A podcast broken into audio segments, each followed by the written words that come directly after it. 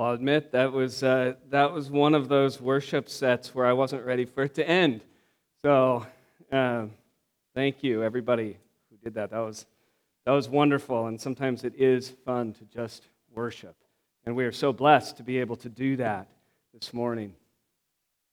Now, when our Lord Jesus was talking about the last days, he, he gave this uh, warning, he gave this truth in Matthew 24 10. He said that before he returns, many will fall away and betray one another and hate one another. Many will fall away, he said. And that is actually a fact of the last days. And remember that we do live in the last days, the last days being that period between when Christ ascended into heaven and when he returns again. It's a fact of the last days. And if anything, if you watch the internet and you watch the news, this falling away, I can't really say that it's increased, that wouldn't be fair, but it has certainly increased in visibility as people have a mechanism to get their messages out.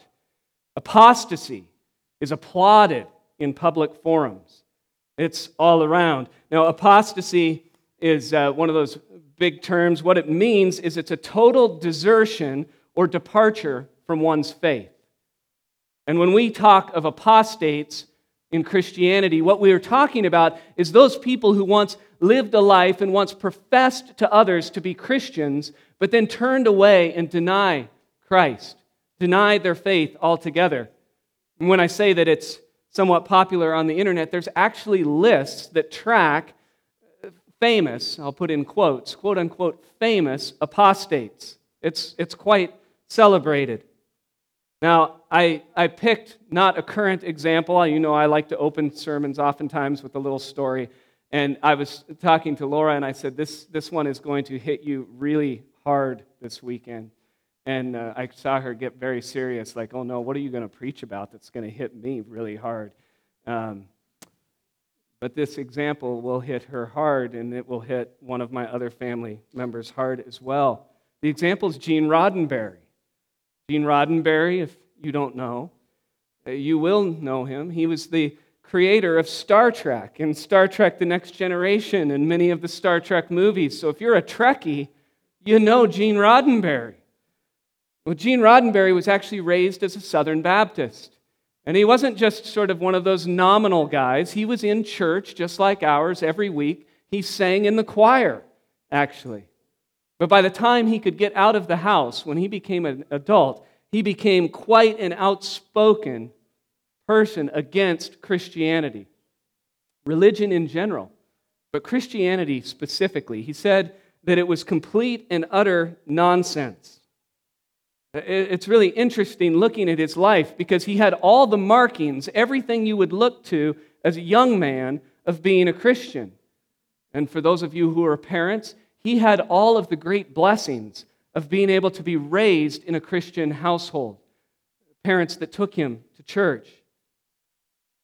But he would later declare that he could never worship a God who would require people to gather together once a week to bow down and worship and glorify and honor him. He said, A God like that is far too insecure to merit his allegiance. That would be insecurity to require the worship of your creation. He actually has so many quotes that I would love to spend the whole morning just sort of going through his anti Christian quotes and then picking them apart. But we don't have time for that. So we're not going to do it. But this morning we are actually going to see the ultimate act of apostasy in our passage.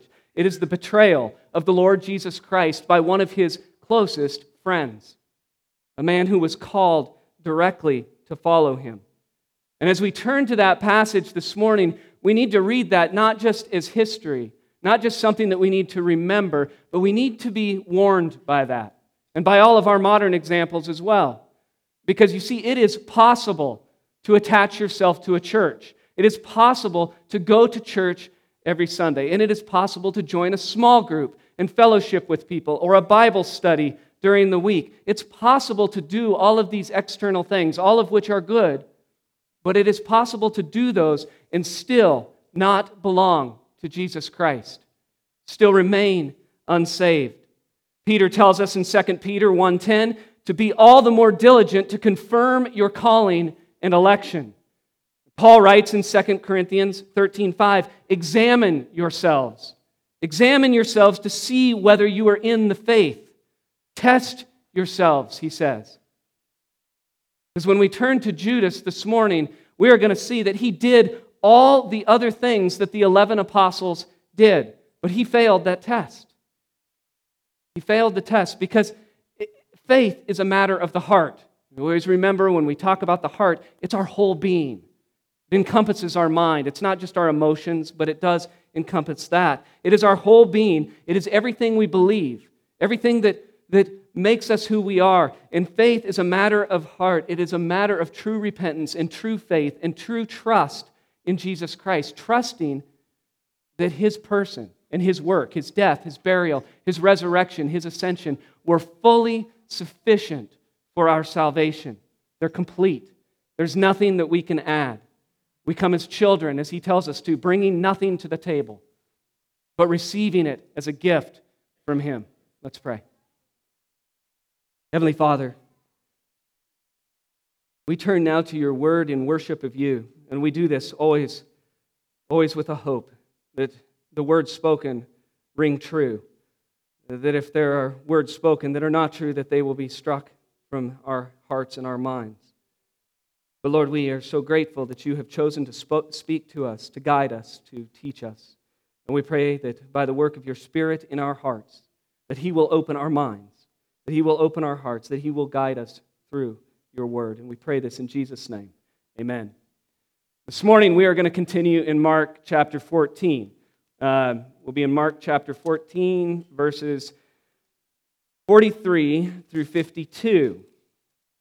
Now, you'll remember, it always feels to me like, even though it's only been one week in between, when we have a week like Easter that dominates our thinking, and it should dominate our thinking as Christians, it feels like it's been a month to me since we were in Mark 14. But it wasn't that long ago. so, if you'll remember, right before Easter, we had been working through progressively that very last evening that Jesus would spend with his disciples before his crucifixion they observed the final Passover meal. Right? And then we saw the Lord institute that great church ordinance, the Lord's Supper, which we will all celebrate today as a body of believers. And then sometime after midnight, Jesus, with the 11 disciples who remained, they headed for the Garden of Gethsemane. And you'll remember back in verse 27 that Jesus said to them on the way, You will all fall away. For it is written, I will strike the shepherd, and the sheep will be scattered. And they couldn't believe this. They denied that. And Jesus entered the olive garden. We remember that. He prayed fervently, diligently, passionately for three extended periods of time because he was facing the reality of what would come in the next 24 hours. That he would bear the weight of the guilt and the shame for our sin, that he would take that to the cross, that he would drink fully the cup of wrath that God would pour out on that sin. He'd come back to the disciples, and in their weakness, they couldn't remain awake. Even though he repeatedly warned them to stay on guard, be awake, pray that you might not enter into temptation, because he knew that that temptation would come soon. But then that takes us to our passage this morning. I'm actually going to start reading in verse 41, uh, which, is, which is a little back, back where we were last week, and I'm only doing that just so that we have the context. Context is always so important for what we read. And I just want to have the context for our passage, which starts in verse 43. Starting in verse 41. And Jesus came the third time and said to them, Are you still sleeping and taking your rest? It is enough. The hour has come. The Son of Man is betrayed into the hands of sinners. Rise, let us be going. See, my betrayer is at hand.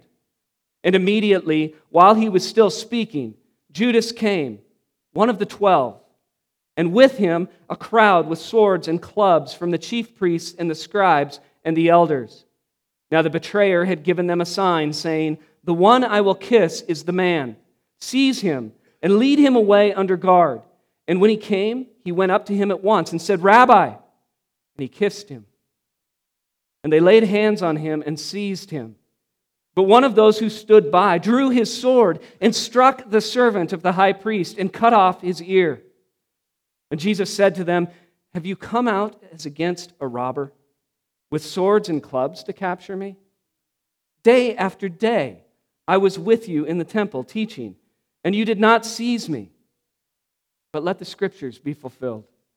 And they all left him and fled, and a young man followed him with nothing but a linen cloth about his body. And they seized him, but he left the linen cloth and ran away naked. You see, in this passage this morning, if you look back to it, you will see only two men are named Judas Iscariot and Jesus, the Son of God incarnate. We know these two names, we know them well, right? Mark introduces us to Jesus in chapter 1, verse 1, as the whole purpose of the gospel that he is writing. He writes, The beginning of the gospel, the good news of Jesus Christ, the Son of God. And it doesn't take long before we're then introduced to Judas in Mark 3:19. That is at the end of the passage where all 12 of the apostles are named. And Judas is named last. And we read, and Judas Iscariot, who betrayed him. Betrayed him. Judas is forever remembered, forever remembered everywhere for only one thing his unrepentant and his unforgiven sin of betraying Jesus Christ. And we know who Judas is. I mean, everybody, non Christians, know who Judas is. But our passage still begins this morning by pointing out, while he was still speaking, while Jesus was still speaking, Judas came, one of the twelve. Why does it always say that? Why does it say that? Why does it say he is one of the twelve? Every single time Judas is mentioned, Every time the betrayal is mentioned, we get a reminder constantly that he's one of the 12, as if we didn't know. Why do we need that constant reminder? It's because we become so familiar with these stories. We know Judas. We know he was one of the 12 apostles. We know that he would betray Jesus. But if we are not reminded that he was one of the 12, we fail to see the absolute depths of depravity, that the horror in this particular betrayal, right? Because we know his evil deeds. We actually know what will happen, not from the Gospel of Mark, but the Gospel of Matthew. We know what will happen to Judas. He'll be consumed with guilt and shame. He'll hang himself in the end. He will die an unrepentant sinner. We know that story. Because we know that story, we don't really think of Judas the way that others would have thought of him at that time. They didn't see Judas, the one who would betray Jesus. They saw Judas, the faithful disciple of Jesus Christ, one of the twelve, who walks around with him, who holds his head high, who preaches the gospel. They saw him as a faithful follower. He was a true disciple. He would be a true Christian in our terms. Everything about him looked like a disciple of Jesus.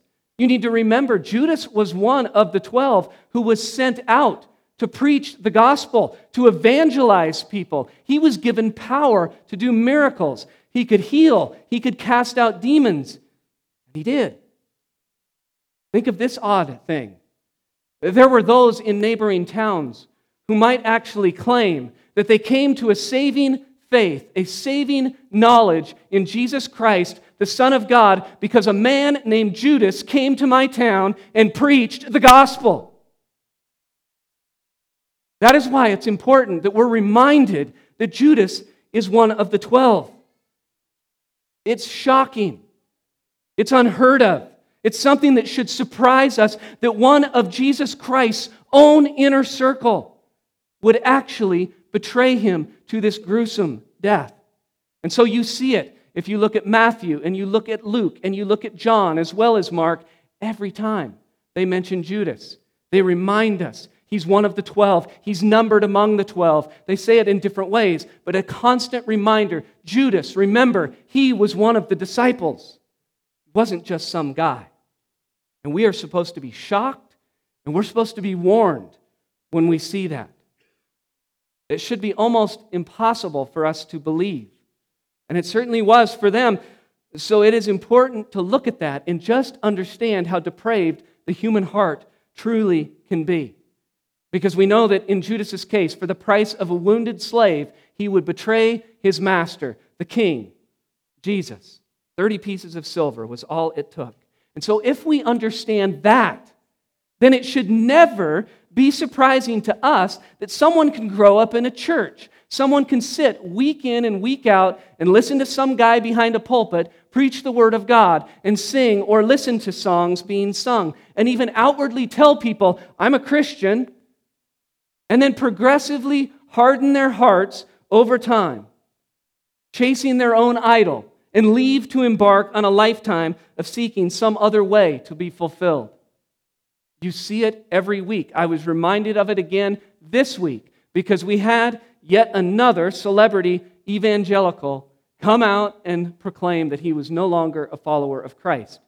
Uh, you wouldn't know the name, so I won't bring it up, but this is not just some local yokel who, who barely heard the gospel. This is a guy who went to three different seminaries, holds multiple degrees, has a PhD, very outspoken. And he did what all apostates do he sought immediate approval and applause from a world that hates God. They never uh, go quietly. It was public. It was a video that he posted, and it made its way around the internet. And through tears, this man said he was never been happier before. He looked miserable, but he said he had never been happier before because he had finally, finally, after a lifetime of following Christ, he finally was free finally free. When I heard that, that surprised me. I, I hope that surprises you a little bit. I mean, was the Holy Spirit wrong when he inspired the Apostle Paul to write in Galatians 5:1, "For freedom Christ has set us free. Stand firm, therefore, and do not submit again to a yoke of slavery." But you have to understand what happens to an apostate. Because it's not surprising that they would claim to suddenly feel free. Because if you're not really a regenerate believer, if you're not a true believer in Jesus Christ, if you haven't repented and given your sins and your guilt and your shame to Christ alone and trusted that He paid that penalty in full for you and you don't have anything to add to that, if you haven't done that, if you don't really believe, then Christianity feels hard. It feels hard, it feels burdensome. Because if you're somebody who sits and listens to the message and still thinks it's up to you to work out your salvation, to work out your faith, to do enough good works, to prove that you can live moral, if that is what you believe, Christianity is extraordinarily difficult. You're trapped in a life of trying to pretend, trying to get other people to believe that you're good enough to be a Christian. You're ultimately trying to satisfy and live under some sort of moral rules, either established by the church that you belong to or the Word of God. So there is a feeling of relief for a non Christian with a hardened heart to walk away from the church. That relief doesn't last long because pursuing idols never produces satisfaction. But when we look to Judas, it's not any different than what we see today. We have to be thinking something like this had to have been going through his mind. He had for three years lived with Jesus, lived with those disciples, suffered through what they suffered, all the while trying to pretend he was something that he was not. He took his pleasure from the world, he chased an idol. He was not turned over to Jesus. Jesus warns all of us in Matthew 7 13 and 14. He says, Enter by the narrow gate, and that is Jesus Christ Himself. Enter by the narrow gate through repentance and faith. Enter by the narrow gate, for the gate is wide and the way is easy that leads to destruction. And those who enter by it are many. It's very enticing to people. For the gate is narrow and the way is hard that leads to life, and those who find it are few. It requires so little of us in so many respects repent and believe, and yet it requires everything of us. Because we don't just live for Christ, we die for Christ. The dangerous thing, and Judas proves that to us, to sit under the teaching of God's word and deny the living word, who is Jesus Christ. That is what he did for three years. He witnessed every miracle, he heard all of the teachings. He experienced truth daily, and denied it as he idolized wealth, he idolized status, the pleasures that could come from having more of it. Being a disciple of Jesus Christ was only valuable to Judas if it brought him what he wanted in this world right now. And that actually is the common story of all apostates, right? When they come out and they say what they're gaining for walking away from the church. Following Christ didn't give them whatever their hearts most desired, and it wasn't Christ. John 12, 6 tells us of what Judas's idol and his obsession was. It says he was in charge of the money bag, and he used to help himself to what was put into it. The first commandment, as we know in Exodus 23, is You shall have no other gods before me. Matthew 6, 21 says, For where your treasure is, there your heart will be also. And Judas's problem was that he found his self worth, his pleasure, his satisfaction, everything he wanted in life, his joy in something other than God. He was ultimately guilty of idolatry, and his heart followed directly what he treasured most in life. And that led to the greatest betrayal recorded in human history. You see, for the believer, our treasure is Jesus Christ. Not just found in Christ, it is Jesus Christ. So it's actually easy. We're not looking to be freed from Christianity. It's easy. Even if we suffer, even as we struggle against temptations, it's our treasure is in Christ alone. And therefore, following him brings us joy. As the Apostle Paul wrote in Philippians 3 8, Indeed, I count everything as loss because of the surpassing worth of knowing Christ Jesus, my Lord. See, for a believer, there is absolutely nothing that you can take away from us. There's nothing you can take from a true believer because Jesus Christ is our treasure. It is all we have, it is the only thing worth dying for. Nothing else has power over us. How freeing is that? There is nothing in this world that has power over us. No threat can keep us from the joy that we find in gathering together to worship our living God. Nothing. We follow Christ, we treasure Him. We can say with confidence, The Lord is on my side. I will not fear. What can man do to me? Right? Psalm 118, 6. We can look at the psalm we read this morning, Psalm 24. The earth is the Lord's, everything in it belongs to Him. It is for His glory. And when we know that, and He is ours, and He is our treasure, we can't help but take joy from that. And yet we do have people who walk away, and we have Judas as the example who walked away. And there's always this question looming out there Was Judas a true believer in Jesus Christ who was then lost by his own decision to betray him? No. No. How about the others? How about the, the example I gave today, but you can find them all over the internet. Almost daily they pop up. What about these modern day examples? Are they believers? Are they believers who are saved and then lost their faith and lost their salvation because of something that they did? No. That is a wrong way to look at it. What does the Bible tell us? The Bible tells us if you repent and if you believe, you will have eternal life you will have eternal life. You're saved. You are reconciled to a holy God. If you have eternal life, it's eternal. If you can lose it, it was never eternal. It's an oxymoron. You can't have eternal life and then lose eternal life. It was never eternal to begin with. So either the Bible is lying, which it is not, or we are approaching this issue oftentimes the wrong way. No, these weren't true believers who lost their faith. What's difficult for us is that many, many people appear to be true believers. They appear to be true disciples of Jesus Christ, and we can't judge. We can't be good judges of that. Nobody knew Judas would betray Jesus, but we're not asked to judge that either. God does. We do know in the end. Because if they fail to persevere in the faith until death, then we do know at that point. If they walk away, we do know. But we can't know before that.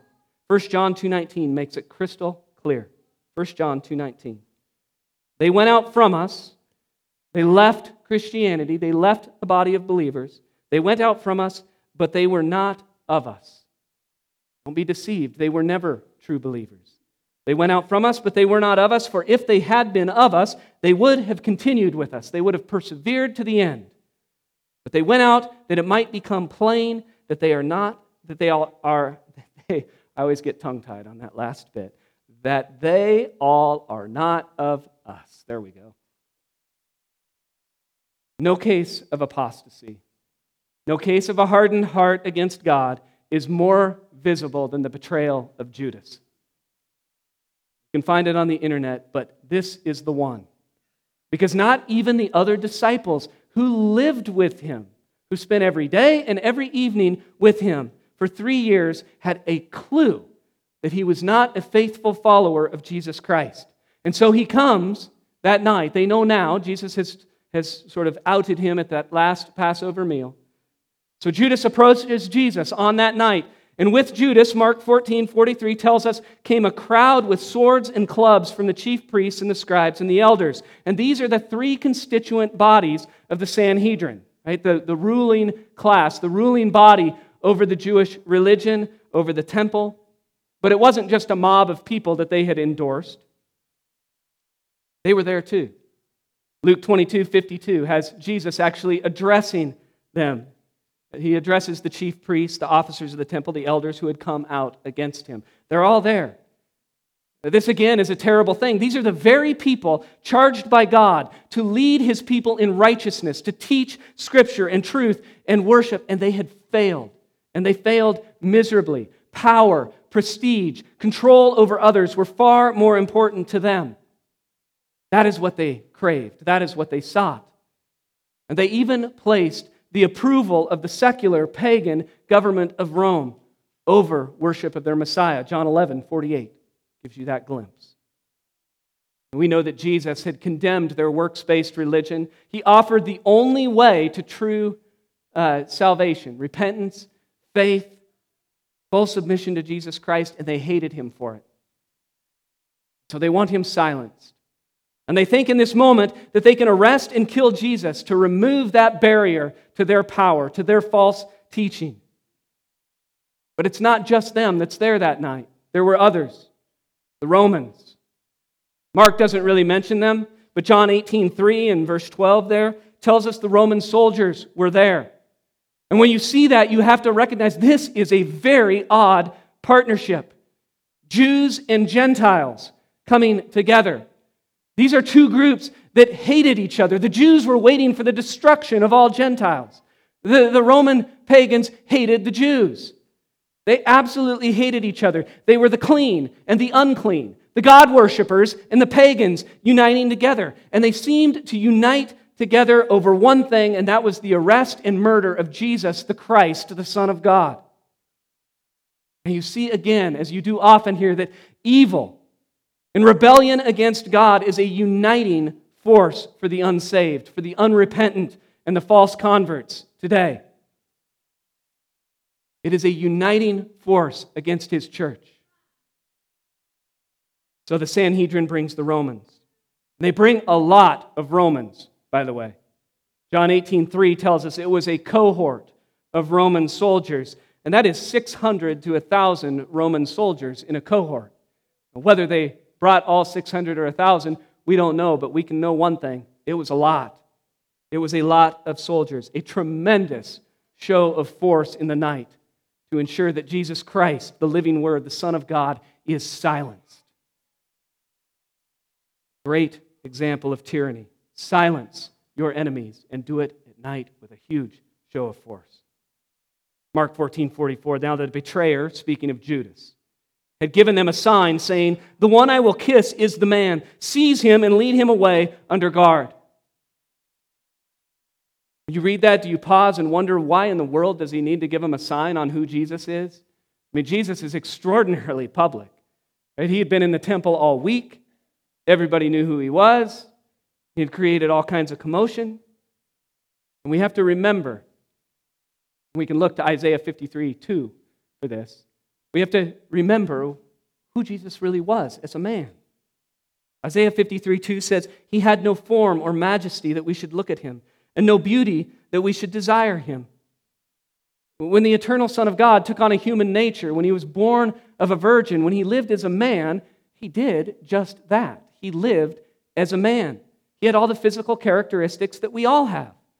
He wasn't taller, he wasn't more beautiful, he didn't have some halo around him. This was not that Nordic Jesus picture with blue eyes and stands out in the middle of a bunch of, of Jews of the first century. No, that, that isn't Jesus. He was the son of a carpenter. He was a man who worked with his hands. He would have been completely indistinguishable standing among a group of fishermen and others. He was a man. And in the darkness of night, even with a full moon, nobody would know for certain who Jesus was standing there. There's no halo around him. Any sign that Judas picked would have done. He could have given any sign. The method chosen to identify Jesus is particularly noteworthy.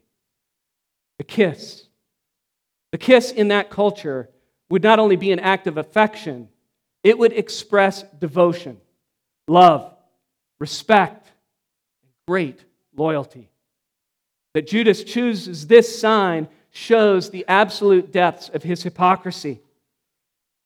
In many ways, when I read this, I, I, think of it as akin to people who, who deny Christianity and immediately feel the need to go out and post all kinds of garbage on the internet, right? It's this odd thing that people do. They don't just leave, they leave big. And Judas leaves big. Verse 45 says, When he came, he went up to him at once and said, Rabbi, and he kissed him.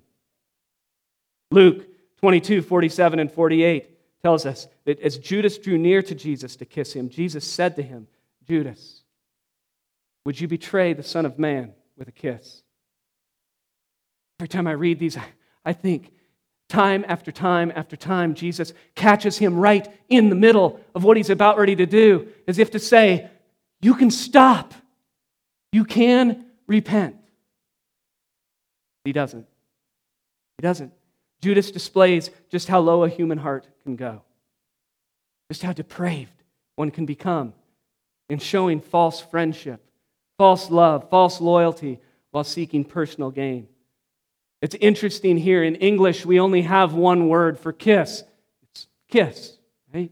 In Greek, there are several ways to say this. And in this verse right here, when Judas kisses Jesus, it's an intensified verb. It means it's an over the top, lengthy, loyalty showing display of submission. It is supposed to strike us. It was despicable what Judas was doing. And it's tough because if you really stop and think, you have to understand that every step of the way, Judas could have stopped. He could have stopped, and he didn't because he did not fear God. He did not love God more than he loved himself and other things. And he falls into the same trap that so many people do today. When they want God to be a part of their lives in its own little bucket, but not when God interferes with their bigger and better and other loves. And so they think they can remain in control. And this was a painful episode for Jesus. The pain is best summed up in the prophetic words of King David, Psalm 55. 12 through 14. For it is not an enemy who taunts me, then I could bear it. It is not an adversary who deals insolently with me, then I could hide from him.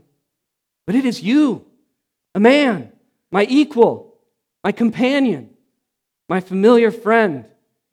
We used to take sweet counsel together within God's house. We walked in the throng. Sometimes I think when we read these stories, we can almost believe that Jesus was impervious to the personal feelings, impervious to the hurt of betrayal. And that is dreadfully wrong. We should not read it that way. Jesus loved people, and he loved people in a purer and holier and more complete way than we can even imagine. This hurt. Enemies are hard to deal with. Hatred is difficult for us to accept.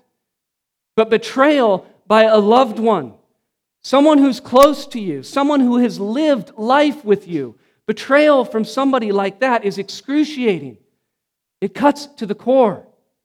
So, how does Jesus respond to this? This is the greatest insult. How does he respond? He responds by living a command. He has given us a very difficult command. We might argue it's one of the hardest commands that Jesus gives us. We find it in Luke 6 27 and 28. He says, But I say to you who hear, love your enemies. Do good to those who hate you. Bless those who curse you. Pray for those who abuse you. We all know those verses, but it is hard to actually live those verses. So, what does Jesus do here? What does he do to this gross abuse of his love, his friendship, this kiss by a hypocrite? Does he smite Judas right there, strike him dead, and then go to the cross? No. Does he yell at him? Does he chastise him? No. His reaction shows just how he lived that command. After Judas kisses Jesus, Matthew 26, 50, Jesus said to him, Friend, do what you came to do. Friend, do what you came. That is what a life completely dedicated to prayer, doing the will of God, can do. This was the worst betrayal, the most hurtful type of betrayal, absolutely grievous. And Jesus was not consumed by it. He didn't lose control. He wasn't conquered by personal hatred or grief. No, he continued to reach out to Judas. Friend, he calls him. I can think of a lot of words that I probably would have uttered to Judas in that moment. Friend would not have been one of them. Folks, if you ever feel like you are justified in hating someone, Jesus shows right here you are not. You are not. He will go to the cross. He addresses him as friend. We have to decide that we are going to listen to God's word. We're going to leave our pain, our hurt, our anger with God, and we're going to trust Him because we know that He is just and He will ultimately take care of things. He calls us only to pray, to love, to forgive. Romans 12, 17 through 21 makes this point clearly. And we're not just called to listen to this. We're not called just to trust God and believe Him. We're called to do all those things, but we're called to live it, to actually live in accordance with His Word. Verse 17, Romans 12, 17. Repay no one evil for evil, but give thought to do what is honorable in the sight of all. If possible, so far as it depends on you, live peaceably with all. Beloved, never avenge yourselves. It runs so counter to our culture. Beloved, never avenge yourselves, but leave it to the wrath of God. For it is written, Vengeance is mine, I will repay, says the Lord.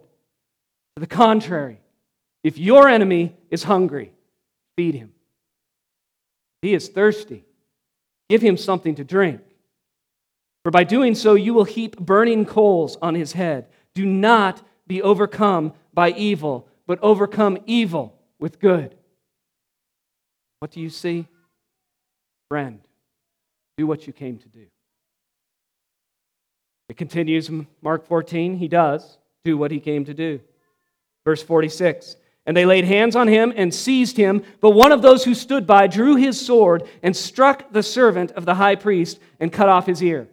Now, here it is particularly helpful with Mark giving his very short and punchy account of these events to fill in the gaps with some of the other gospel accounts. We know that the disciples had two swords with them, for example, Luke 22 38. But the most interesting thing is what happens between that kiss and between when that errant swing of the sword, make no mistake about it, he was trying to kill him. He just wasn't very good at it. Between that errant swing of the sword chops off the ear of the slave of the high priest. Fishermen may not be the best swordsmen. That's probably not the message from this text, but it's true nonetheless. And what happens in between that kiss and that swing of the sword is that Jesus demonstrates that he is sovereign. He is in control of every aspect of all things, even his own arrest. So you have to take the things in steps. Judas kisses Jesus. Jesus sees him coming into the garden. He says to his disciples, Rise, they're coming. Judas comes in, they have their exchange. He kisses Judas. He turns, he approaches the armed crowd in John 18, 4 through 10. Then Jesus, knowing, I'll say that a little slower for those who are trying to write it down. John 18, 4 through 10 is where we're picking that up. Then Jesus, knowing all that would happen to him, he knew every bit of it, came forward and said to them, Whom do you seek? They answered him, Jesus of Nazareth. Jesus said to them, I am he. Judas, who betrayed him, was standing with him, and when Jesus said to them, I am he, they drew back and fell to the ground. Strikes you a little bit odd. It's the translation, I am he, I'm sure. That is a smoothing so that we can read that in English you actually have the Greek construct there that literally is an emphatic version of I am.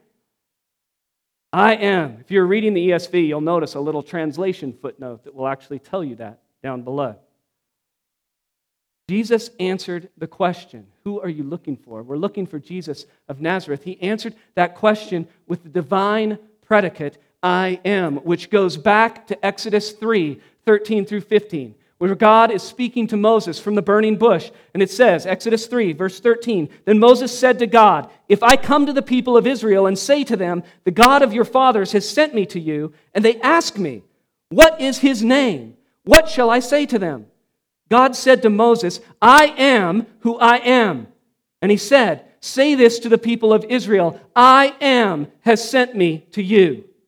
It concludes in verse 15 this is my name forever, and thus I am to be remembered throughout all generations. You see, the message that Jesus delivers to the Romans and to the religious leaders right there and to all of us for all time is that He is the Son of God. He is God. He is the second person of the Trinity. He is the Son through whom all things are created, and through every created thing is sustained every second of every day.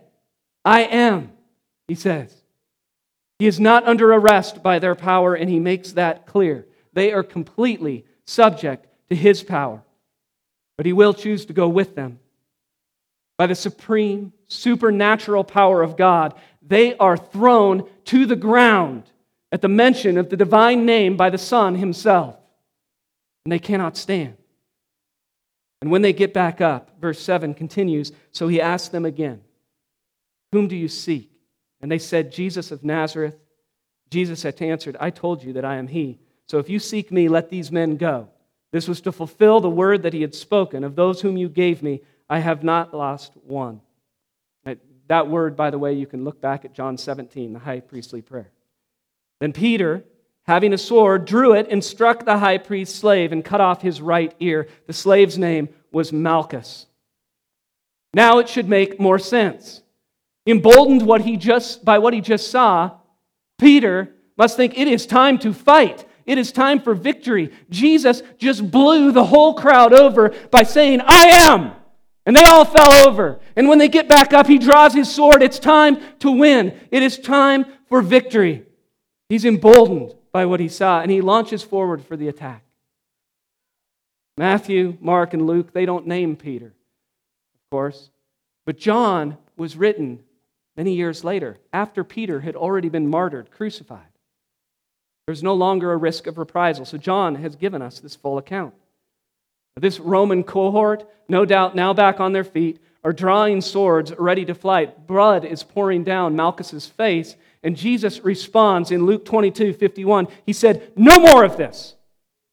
No more of this. And he touched his ear and he healed him. And I tell you, every time I read the story, he touched his ear and healed him, I, I stop understanding what I'm reading because I'm thinking, then it must stop, right? How do they keep going at this point? They just witnessed a miracle. All of these people did. They actually witnessed two of them. They witnessed everybody being blown over by Jesus when he declares, I am, saying that he is God, he is all powerful. But then they just saw a man's ear cut off. I have never seen a man's ear cut off with a sword, but I imagine there's a lot of screaming and a lot of blood shooting out of that ear because it's on the head, right? Blood spraying everywhere. Malchus is screaming in pain, and Jesus touches him, and it's healed instantly. Instantly. He can hear, he's out of pain, he's standing there. And how does it not stop? How does the story not end right there? And so I'll say something that I've said many times before. Nobody can claim that if they just saw a miracle today, they would believe in God.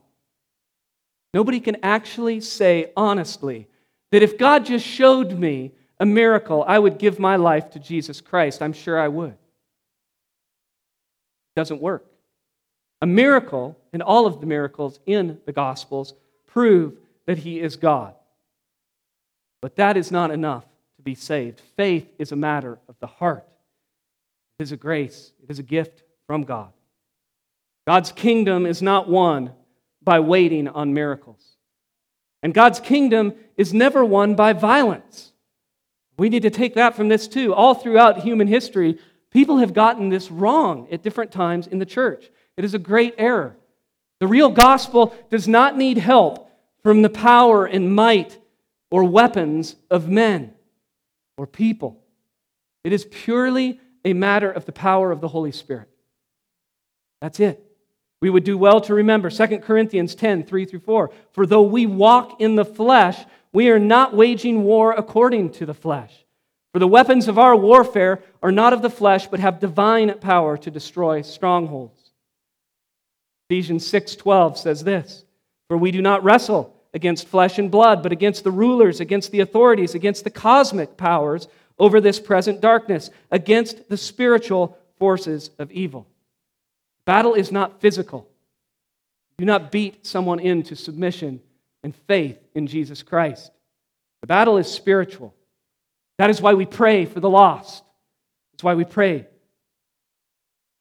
Mark 14, 48 through 50. Jesus said to them, after all of this had happened, Have you come out as against a robber with swords and clubs to capture me? Day after day I was with you in the temple teaching, and you did not seize me. But let the scriptures be fulfilled. And they all left him and fled. You're here on Good Friday, you get to hear all the talk about what robber really means. And it's not referring, obviously, to a thief here, it's referring to an armed, dangerous bandit, somebody who would violently resist arrest, fight to the death. And so, what Jesus is saying here was, was one of those comments that should have humiliated greatly everybody standing in that crowd. It points out their hypocrisy, it points out their cowardice, it points out their weakness. It should have humiliated them. There was no place more public in Jerusalem than the temple. And there Jesus was, unarmed, peacefully teaching day in and day out. And they did nothing. They did nothing.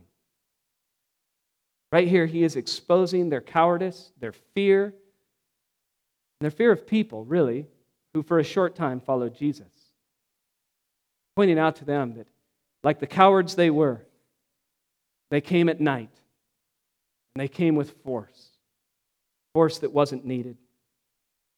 Jesus' enemies had tried all throughout his ministry to arrest him. We've seen that over and over in the Gospel of Mark.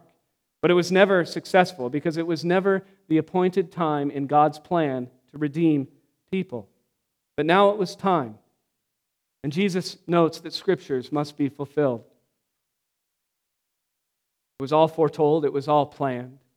It's all throughout the scriptures. These men were fulfilling scriptures, but they would not escape the guilt for their evil deeds. They were complicit in what they did. But you can almost see this like Genesis 50, 20. Right? It says, As for you, you meant evil against me, but God meant it for good to bring it about that many people should be kept alive as they are today.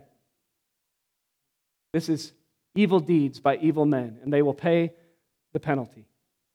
Unless they repent, unless they believe, and you have got to get to the book of Acts before you start seeing that story unfold.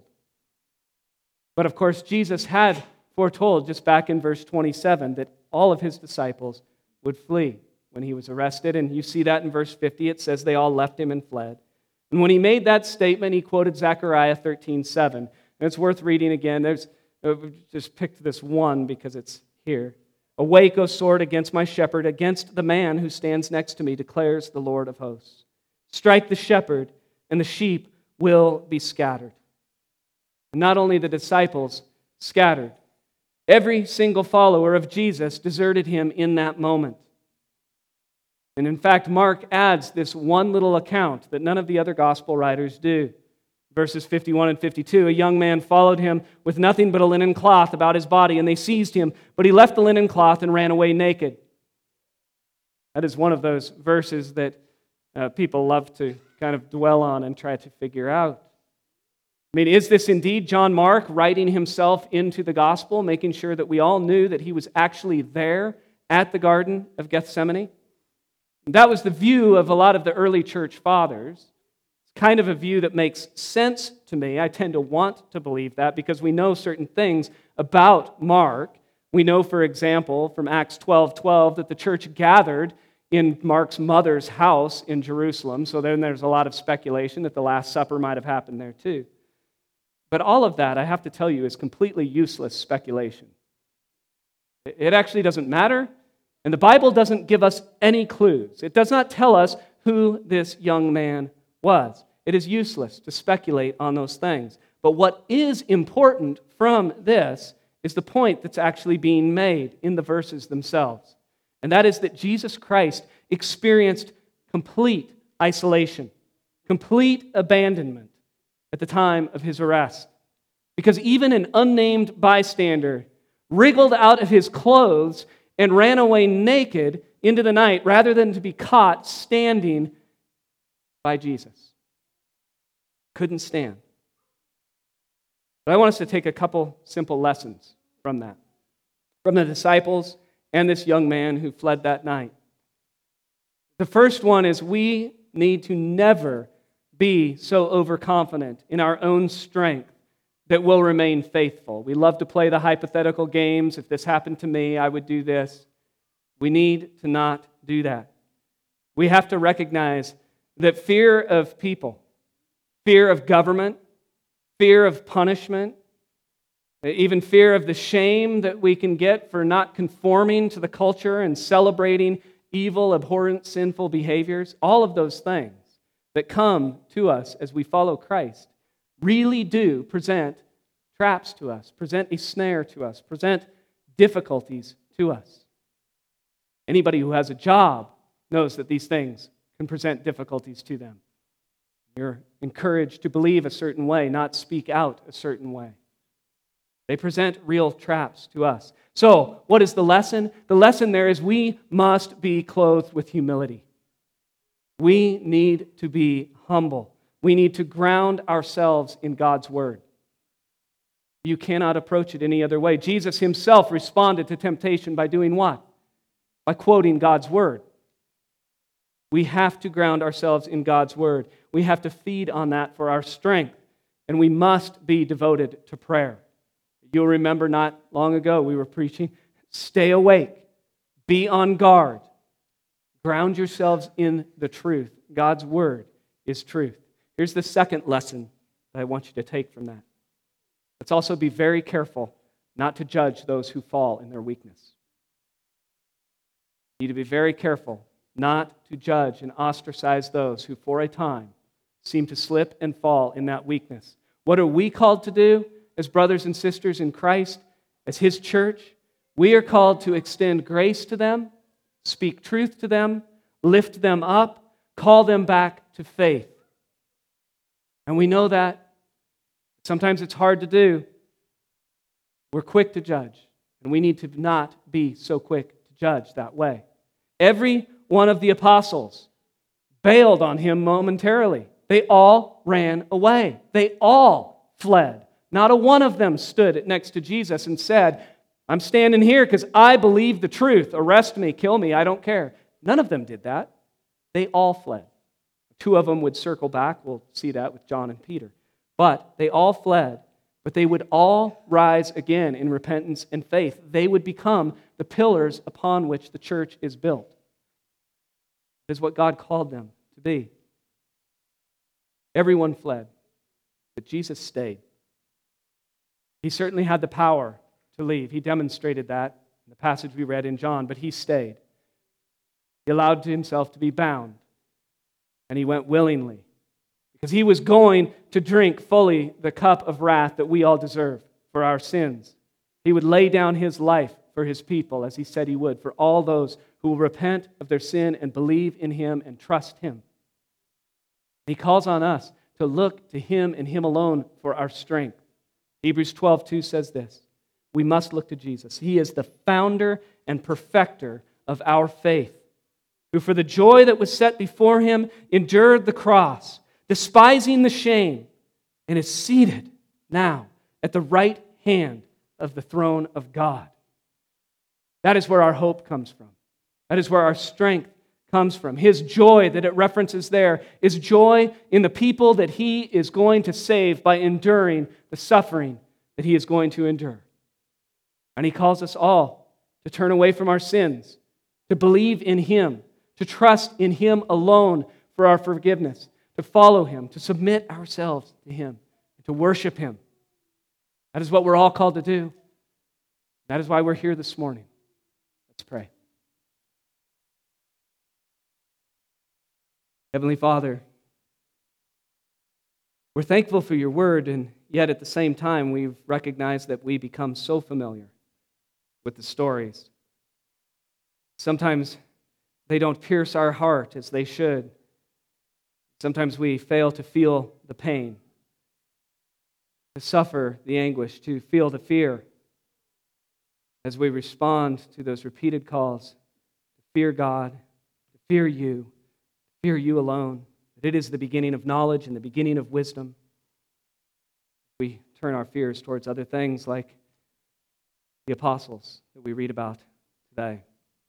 And yet we take great hope, Lord, because while they were restored, we know that we too are restored and renewed by our faith in you. Lord, we, we are so thankful for your great mercy, for your grace poured out on us and on your church church bought with the blood of your Son. Please, God, give us strength to keep it pure, to make it holy, to present it as a pure bride to Christ. And as we do that, God, we need your help as we go out into the world. We know that you have called us not to set ourselves apart from the world, to be, to be a part of it as a witness, as a light, providing hope to a lost culture. God, that takes more strength than any of us has on our own. We pray that by the power of your Spirit in us, that you would give us great boldness, words to speak, love for people. We pray this in Jesus' name. Amen.